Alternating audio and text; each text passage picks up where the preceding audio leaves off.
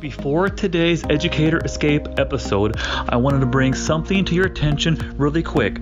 If your school, your classroom needs earbuds or headphones, please, please consider TFD Supplies. That's TFDSupplies.com. And you can get them for 55 cents each. That's right, 55 cents for your regular earbuds. You're already using them probably for testing, your school store, your library, all these places. 55 cents each. You are not going to beat the price. Unconditional lifetime warranty, free shipping anywhere in the USA, over 500,000 earbuds in stock in 12 different color options. Please consider TFD supplies the next time your school, your classroom needs earbuds. And now, today's episode.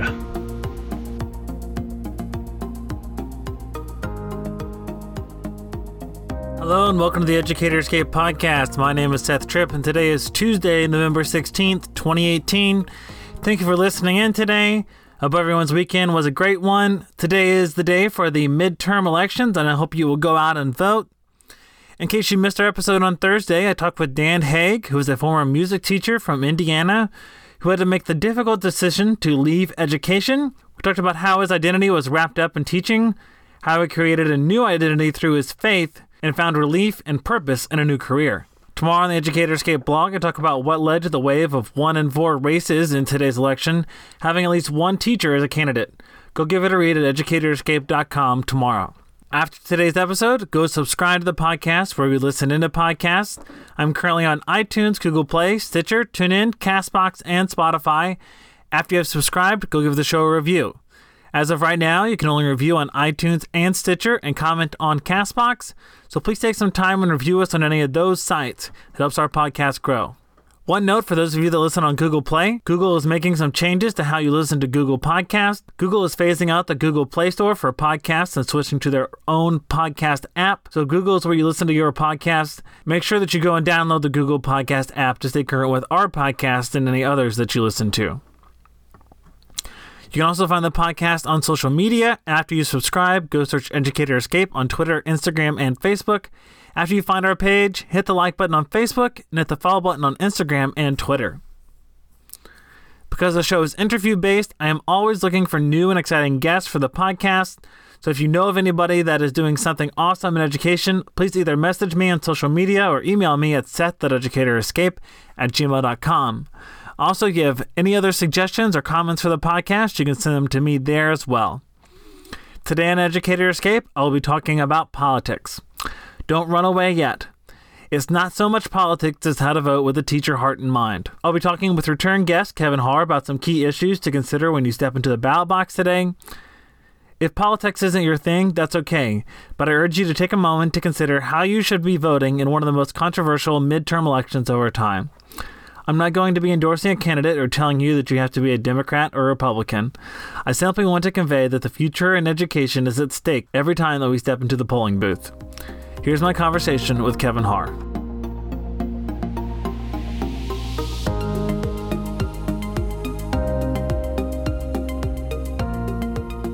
Welcome to the Educator Escape Special Election Day episode. Usually on the first Tuesday of the first full week of the month, I bring on a teacher and we talk about a movie that involves teachers and then break it down to see how realistic it is. But as you learned in your government class in high school, on the first Tuesday after the first Monday of the month of November, is election day. And I decided that it was the duty of the podcast to talk about some of the issues that teachers should consider when they're going to the polls. This midterm election has been one of the most highly contested and volatile in our lifetime. No matter what end of the spectrum you fall on, decisions are being made on your behalf to determine the future of education in this country. We will discuss some of the issues and races that teachers should be paying attention to and should consider when they go to the polls today. Joining me today is my friend and fellow teacher of the social studies, Kevin Haar. Also, he's a special education teacher at Central Middle School in the Riverview Garden School District. Thank you, Kevin, for joining me today. Yeah, thanks for having me, Seth. Kevin and I have shared some episodes together as well as a school space together. We honestly come at government today from totally different perspectives at times. We do both have a uh, find ourselves to scholars, maybe not scholars, maybe more um, students of the Constitution and the government and the social studies and students of history. And so when we taught government or we taught social studies, we, we both felt it was our duty to educate our students and uh, therefore educate ourselves and feels our duty to do so now. Somehow, even though we come with our differences through a time in which it seems that people who have different perspectives are supposed to strongly dislike each other, we both remain really good friends. And probably it's because we are mature adults. What would you say about that, Kevin? How do we make it happen? Yeah, I think the uh, mature adults, I think, is, is, is good. Yeah, I think it's absolutely important that people are able to have conversations and to talk and to agree and disagree with each other in a, in, you know, a professional rational way. And so anytime we can you know bring that discourse about is going to it's it's positive for anybody who listens and it's it's a positive step for the country. Absolutely, and it's something that you and I have both encouraged in our classroom is to have positive discourse. And even when we disagree or we see the perspective through um, our eyes, I, I think both of us also do a good job at playing the devil's advocate and asking students to think critically. And so, and coming yeah. up on on the holidays as well, Seth. I don't know how you're oh, going to yes. be with Thanksgiving, but I know it. Uh, we'll all be sitting down and enjoying a nice family meal, and I'm and most likely my dad will say something, and then uh, the whole table is going to erupt in one argument or another. So to find ways to kind of have that rational conversation and to to turn off that radar like I find myself sometimes, and even in the classroom, a kid says something that I totally morally and ethically disagree with, and my like radar will turn on. Oh, I got to say something. I got to defend my position.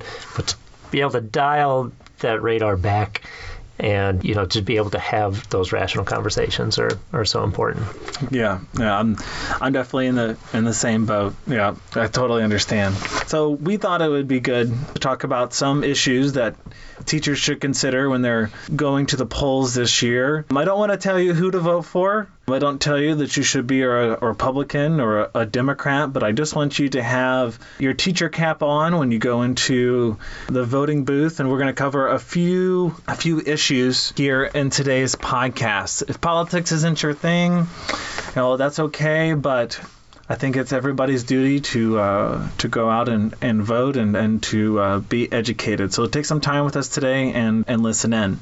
The first issue that we're going to talk about is, is a hot button issue in the state to the east of us in, in Illinois, and there's some other states that it's a, a big time issue is early childhood education. There aren't any ballot, there aren't any ballot measures or referendums or anything like that, but you do have politicians who support it and politicians who oppose it. And from the Rutgers Center, 2016 released a statement saying that giving students early childhood education raises high school graduation rates, lowers special ed enrollment, and boosts reading scores. Riverview Gardens now has an early childhood education center that is fully funded. Ritenour does, a lot of the other schools here in St. Louis do as well, and you can see definitely see the, the benefits of it. Before we get into the, the race, which is in Illinois with the governor's office, Kevin, why do you think it's really important to have that early childhood step when it comes to education? So, when we're talking about early childhood, so we're talking about three schooling for three and four year olds in the public school system, just like they would go through in kindergarten or first grade and, and so forth. So starting those kids off earlier just makes sense. Like they're they're getting into the classroom, they're learning the structure, they're learning the social skills, they're learning their letters, and they're doing this all before they reach a kindergarten class. And so districts that have these early childhood education centers are starting off their children already a lot farther than those who aren't. The kids in preschool are learning their letters, while as in other districts, the kids in kindergarten are starting to learn their letters. It's also, in terms of special education, from, from that perspective, getting kids started in the preschool really helps figure out and helps people determine, you know, whether a child has like is on the autism spectrum or has speech and language issues or anything like that. It becomes so much more easily detectable. And the earlier you detect an educational disability, the better you're going to be able to service it and identify it and learn about it as you grow older. So and I think most people, if you ask most people, should should there be preschool education programs? Most people would say yes, but the issue comes with the money. Right. Who should pay for it? Where should the money come from? It doesn't grow on trees, and that seems to be where a lot of the disagreement comes in the ballot box. Right. So it's really not an issue of should three and four year olds be getting some sort of education it's where is the money going to come from is basically the issue that that we talk about. And i think it just has to come down to how can you make the money accountable? How do you make it so we know exactly where the money is going? And we'll talk about that more when we talk about vouchers and things like that. But i think that's a, a big issue with some people. You're not exactly sure what it's going to. In illinois you have a huge educational problem. You have, you know, the school budget. There are teachers that are have been had frozen salaries for years. They had to get an emergency influx into the to the education system there. Chance the Rapper donated $10 million to prop up the Chicago public school system, which is amazing, fantastic. But you can't rely on Chance the Rapper or, or in St. Louis's case, Nelly to prop up you know, St. Louis public schools or anything like that. So there has to be some sort of accountability to where the money's going for, and we have to find that. So we have a race that is pretty heated in Illinois. You have Brett Rauner, who is the uh, Republican. He's the incumbent in the state. I'm not going to talk about any other issue, but when it comes to early childhood education, this is his plan. 400 million to general education. So it could go to anything in education. It could be vocational schools. It could be could honestly be voucher programs. You know, it's there's no not necessarily any sort of accountability. He said he would get the money from Medicare Makeover, recruiting businesses to expand the tax base. Then you have the the Democrat J.B. Pritzker, universal, so everybody gets it. Three and four year olds, early childhood education would take longer. Money comes from income tax increase, which would which would be a vote. I know this is all like people are probably falling asleep listening to me talk about it, but it's getting into the, the nitty gritty. And to come up with the money, you would legalize sports betting and recreational marijuana, which is where they would get the money from. So if we're talking about a plan, which one on its face to you sounds like the more plausible one, and so therefore maybe the candidate that we should look at more seriously? Well, uh, Mr. Pritzker's plan definitely seems more direct, has more specific targets that he wants to hit and specific ways so that it's going to be funded. So, in, in no way do I think that a Medicaid cut is a way to pay for public education. But like Mr. Pritzker says, legalizing sports betting which is inevitable. It's happening across the country. The Supreme Court cleared the pathway for that. Many states are doing it and enjoying increased revenue. Legalizing recreational marijuana or medical marijuana and taxing that makes so much sense. Again, inevitable.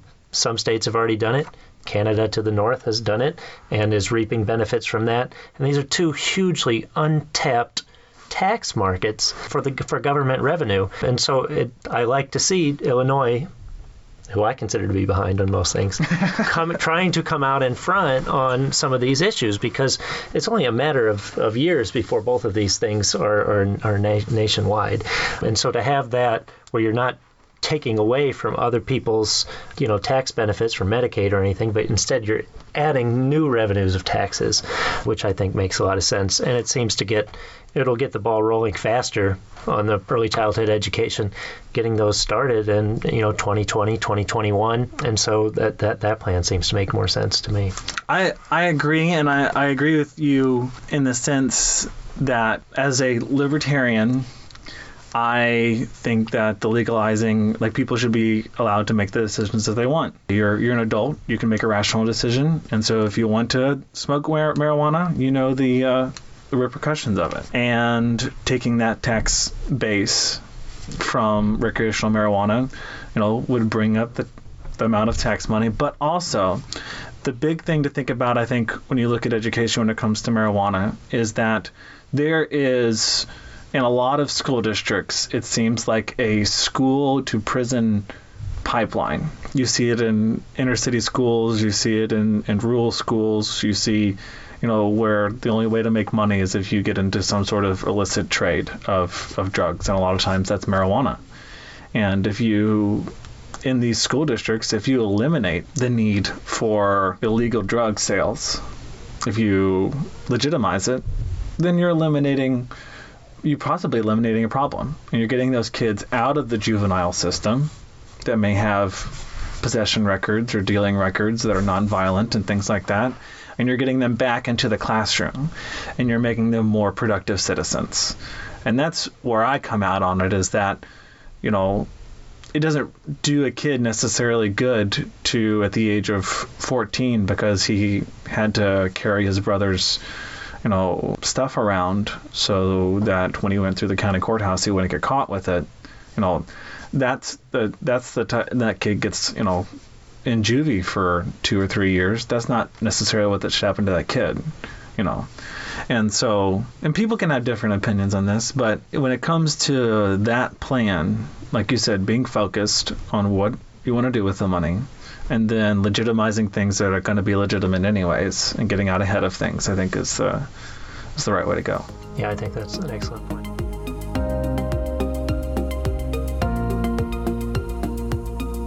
Our second issue is going to be on the voucher programs. So you have more of a you have some of those NEA perspectives on on voucher programs. There's only one voucher program ballot issue this year, but of course we all have candidates that oppose or for vouchers. It seems that a lot of Republicans, Betsy DeVos is a fan of the voucher programs. Uh, of course, the president who hired her is a fan of the voucher programs. And so of course, you have Republicans who tend to lean that way, but you also have Democrats who tout some of those things. So you should really take a look at that when you're looking at who you're going to vote for. If you're in Arizona, I know I have about half a dozen people that listen in, in Arizona, and uh, they have a, a statewide race, Prop 305. There's a, a program that is a they tout it as a scholarship program, but it's a voucher program that takes state money and puts it into the voucher program's pocket. Approved last year, and the referendum this year is to expand that. And but thing is that it's capped at 30,000 students. Even Betsy DeVos and those people are saying they should vote no because it doesn't go far enough, and people who oppose it voucher programs on its face say no because it's voucher programs in general. So it doesn't seem like it's going to pass. But something that I was thinking about is that should maybe you vote yes so it stays limited if you're against vouchers? Because somebody made the point that they're probably just gearing up to do like a bigger overhaul in their next election. So what do you th- what do you think about that? I suppose that that argument would be you're voting for the lesser of two evils, in Yeah. that the the Republican base will go ahead and push a more aggressive uh, agenda next time. No, I, I wouldn't buy that argument. I, I would I would continue to vote no. So voucher programs are diverting funds from public education to use for private education and they're not being used equitably and they're not being used in any way that is protecting or helping public schools. So as you're diverting funds from public schools and we see this across all of our every district we've worked in, art classes being cut, music classes being cut, Spanish French classes being cut, FACS classes being cut. All of this, and partially because funds could be diverted from the use of vouchers. On top of that, who are the kids who are using these voucher programs are the ones who are going to be more well off. They're going to be the ones whose family can afford the rest of the payment for a private school. And so it's indiscriminately discriminating there against, you know, people who aren't able to uh, have some of that. So it's it's creating less diversity in public schools and is creating less equal opportunity. So in, in no way do I support any kind of voucher program and I couldn't vote yes on one, even if it was a minor one. Okay. Did read a an article this week. We, this is me just playing a little bit of, of devil's advocate from Mike McShane, who is a an advocate for school voucher programs, but he is a writer on, at Forbes magazine. Forbes does sort of lean to the right when it comes to the economy. He says that voucher programs actually save money. And here's the here's the argument. The argument is that if there is a so when schools get students, the state gives them a certain amount of money to educate that student. The school can either spend that exact amount of money or they can use other resources to spend more money than the state gives them. So the thought is that if those students leave that school, the school isn't paying to educate that child anymore, and their money is being given to another school in the form of a voucher, a private school, a charter school, however that voucher is getting given to them. And so if that school, the example that we used earlier was if that school spends $15,000 to educate a child and the state is giving them $10,000, then if that child doesn't go to that school anymore, then they save the school saves $5,000 and they can distribute that money elsewhere. So that is what what Mike McShane is. Proposing. I would say what, to yeah, that. What's your response to that? So I would say to that, well, you're still using taxpayer money in an inaccountable way because these private schools that are going to be getting these vouchers are not held accountable in the same way that a public school would be. And so that's less oversight on the money that's being spent. And like I mentioned before, it's kind of it's just decreasing diversity, making these schools more like one socioeconomic group per school. And it's just you know propagating that kind of trend which is happening across the country even without voucher system. When you say they're not being held accountable, what do you mean by they're not being held accountable? Uh, private schools aren't taking necessarily the same sort of state tests that public schools are taking. Um, they're not held to the same state standards. They're allowed to create their own standards, and so there's there's no oversight on that. Also, I mean, you have the whole issue of separation of church and state. So now taxpayer funds are being used to send some student to a Catholic or Christian or, or what have you kind of school, which is directly, in my view, you know, contradicting one of our basic tenets of, of American democracy. Right. So when you go and you look at candidates, go look at what their views are on vouchers. Maybe you're a proponent for vouchers, maybe you're not, but make sure that that's an issue that you tackle this year.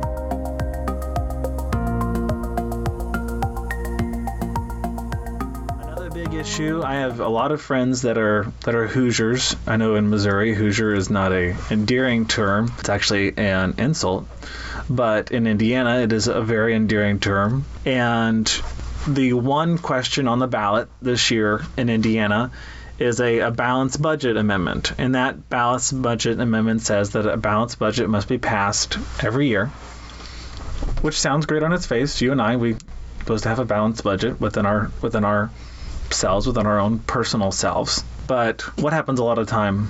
We come on to unexpected costs. Right? We have a car repair, we have medical bills, things like that. And if we don't have that money, then we have to borrow that money somehow. But no matter what the budget is that we make. And so with this new budget, what they have done is that they have allowed for room basically for them to make a mistake. Is that the state government can pull or reduce pension funds from firefighters, police officers, and teachers in the state of Indiana. And so teachers union or and other unions of course are having them vote no. Being in Missouri that has one of the best pension programs in the country, how would it feel if if in Missouri we're talking about having to reduce our our pension issue? Why is that such a big issue to teachers? Why should we vote with that in mind? So there are next to no economic benefits of being a teacher apart from that pension program. And so, I mean, teachers are making less money than people with bachelor's degree across the country. Teachers make less money on top of that. We are spending money in our own classrooms because of lack of funds there. And the one solid financial thing that I feel like is going for teachers is that pension plan. And so, in a job that has is having decreasing number of people looking to be teachers. If you're taking away that that financial stability or that that um, you know those financial aspects that are positive about being a teacher it's going to create less people in the classroom it's going to have a lot of people who are in you know their 30s and stuff looking to leave teaching to find a 401k elsewhere so to diminish a lot of those pensions that people are working hard for and that are ensuring that we have teachers in the classroom, that it's just going to have ripple effects that are just going to be detrimental, I think, to education. I would tell you if, if the if I felt that the pension program in Missouri was somehow going to not be there for me or be diluted in such a way that it wasn't going to be, you know, sustainable for me at retirement, I mean, I would absolutely seriously consider leaving the profession. And Indiana has one of the biggest teacher deficiencies in the country. I mean, in terms of teacher openings right now, they're in the top 10 of most vacancies that are in this in the country. And so passing this this amendment would just be a just a, a terrible idea because like you said, people get into teaching like you and I, we got into teaching because we love teaching. We love our subject matter we love the we love helping students. It's something that we felt like a calling to.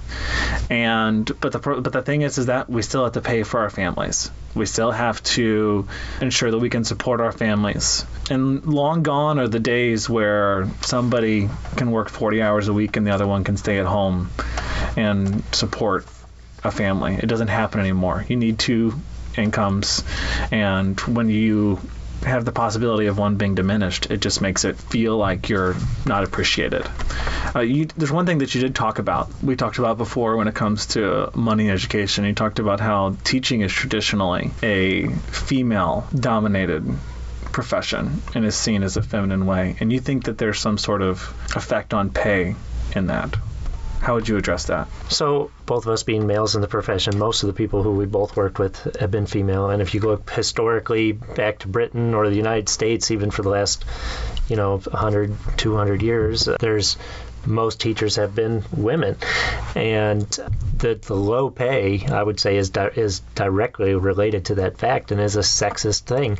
It if you look back back to the Eisenhower administration, so there was this big poll, you know, Cold War times. We're battling with Russia. Who's got the best people? Who's going to get to the moon and all this kind of thing. So there was this big push to get to increase math scores across country, increase science scores to get all these students into the classroom. And so the Eisenhower administration had a very targeted campaign to get males into the classroom because they thought, oh, well, men will be able to teach math and science better than women could. And men across the country did not take the teaching jobs. They said, well, no, the pay is, is too little. And the Eisenhower administration did not push for you know increase in pay for teachers because they said oh well the, the, women will be happy to take those jobs and that, they just left it there and pay has not increased even with the rate of inflation you know up from that time so even now teachers are making, you know, our raises are not compensatory to the rate of inflation. Right. And that just can, there are some districts that haven't given raises to teachers in a long time. A, a, district we used to both work for hasn't given a raise to teachers since 2004. And definitely inflation has happened since then, and it just hasn't been equal to it. I have some statistics here for you. Okay. So, on average in the country, teachers are making $38,600 is the okay. average pay for, for a teacher starting out. So a first year teacher. Okay. 38,600. So to start out as a teacher, you're going to need a bachelor's degree. The average pay for somebody with a bachelor's degree is just over 50,000. So it is an 11,000, you know, almost a $1,000 a month difference between somebody who's going into the teaching profession and somebody with a bachelor's degree out, you know, doing something else. So the states with the lowest average pay are Oklahoma and Montana which is just over 31,000. And you saw this summer with the Oklahoma teachers, um, you know, courageously standing up for um, their pay there. Um, Connecticut has the highest starting teacher pay at 45,000. So over on the East Coast. So there's a, the Chronicle of Higher Education has an incoming freshman survey. So this, they've surveyed students across the country. They've been doing this since 1971, and they found that this year, four percent of incoming freshmen say that they are going to college to become a teacher. Okay. And this is the lowest number since the survey has been taken, and it has been dropping since about 2010. It's just had a steady decline. So 4% of people going into college are looking to be educators. And that is just not enough.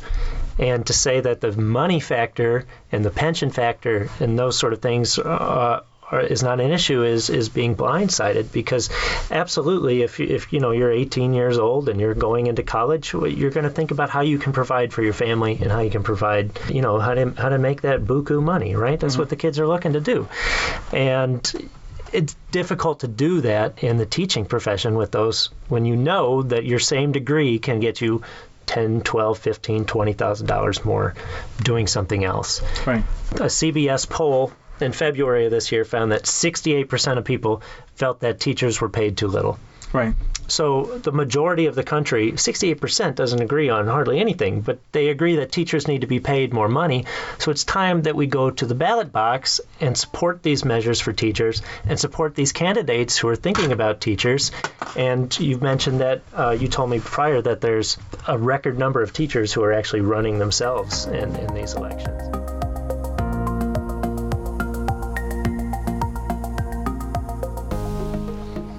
And yeah, and a lot of them are in statewide races.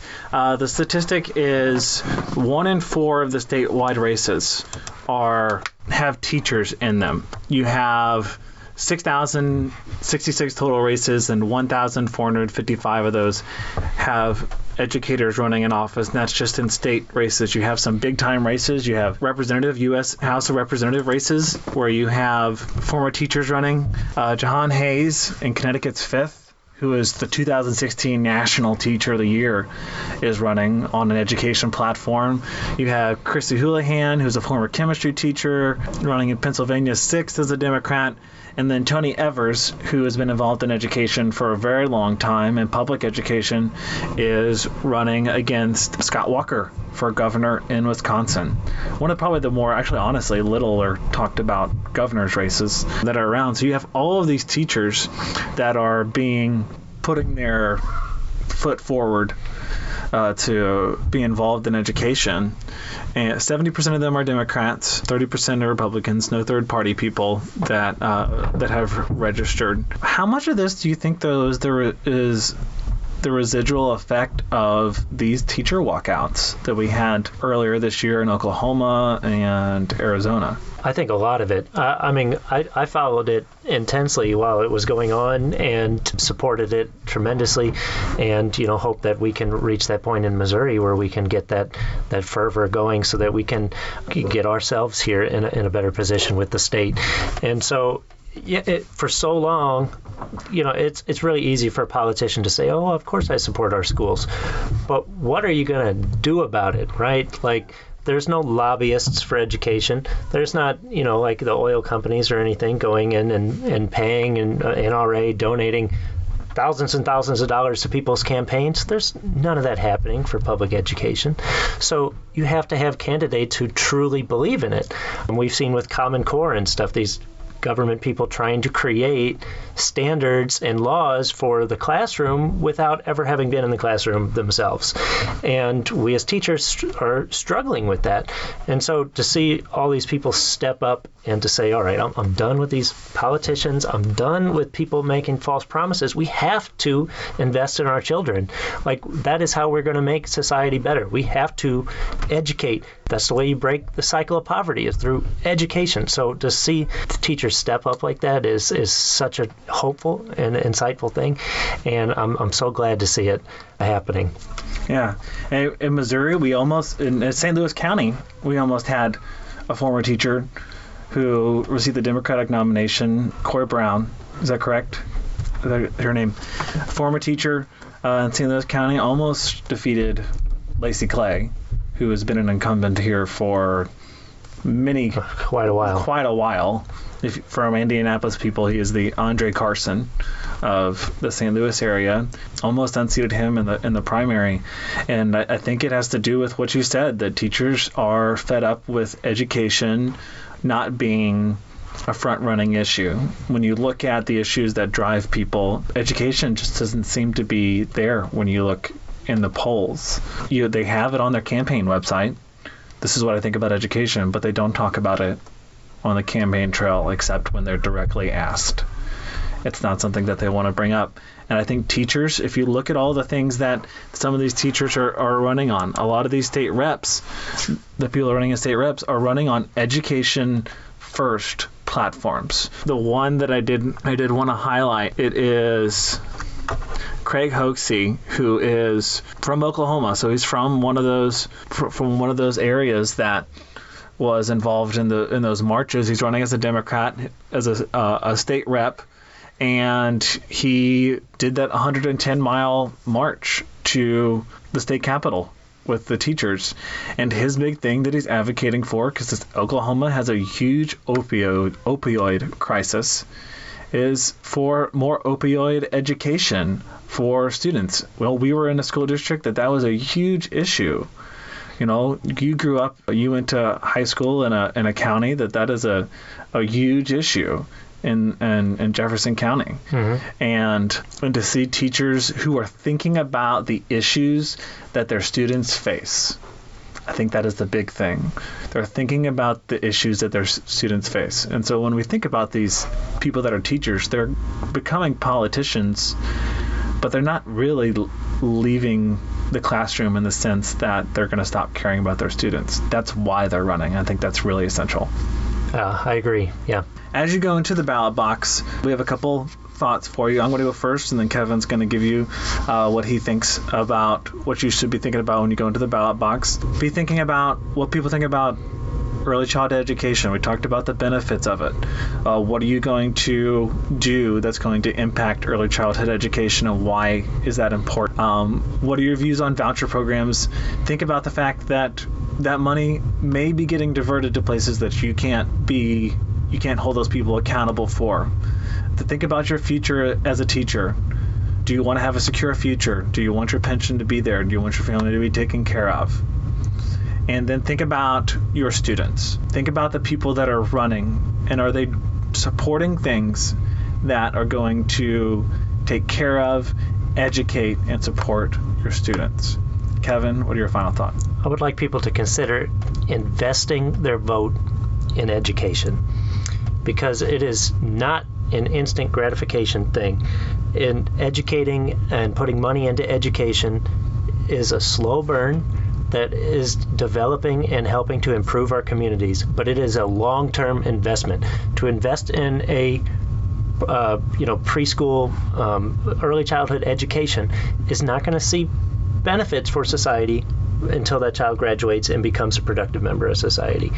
And we have to make those investments in our communities um, in order to grow, in order to help students achieve the education that they need to break these cycles of poverty, which allows them to, you know, when they're stuck in poverty, to rely on the government and divert tax funds to them in that way. And so, if education is the escape from poverty, we need to make those investments into education.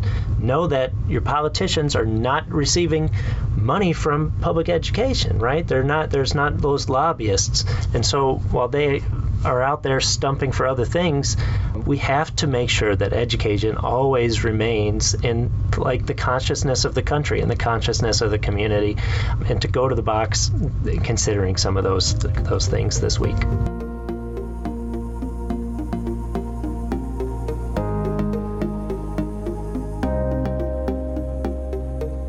Thank you, Kevin, for joining me today to talk about these critical issues for educators. Thank you all for listening in today, and I hope that you will consider what we have discussed when you step into the voting booth today. If you would like to keep track of the show on social media, search Educator Escape and hit the follow button on Instagram and Twitter, and hit the like button on Facebook. And don't forget to subscribe to the show wherever you listen to the podcast. I want you to be the first to get all of our new episodes, and after you subscribe, go give us a review. It helps us get noticed. And if you know of any educators who are doing exceptional work and you would love for them to be highlighted on the podcast, please let me know by emailing me at seth.educatorescape at gmail.com, and I'd love to feature them on the show. If you enjoyed today's episode and you want to go a little bit more in depth, tomorrow on the Educator Escape blog, I talk about what led to the wave of one in four races in today's election having at least one teacher as a candidate. Go give it a read at educatorescape.com. Today's quote is, of course, also related to voting and elections. Always vote for principle, though you may vote alone, and you may cherish the sweetest reflection that your vote is never lost. John Quincy Adams. Thank you for listening today. I look forward to everybody joining me Thursday for our next show, in which 2019 Missouri Teacher of the Year Shelly Parks will be joining me. Have a great day. I'm out of here.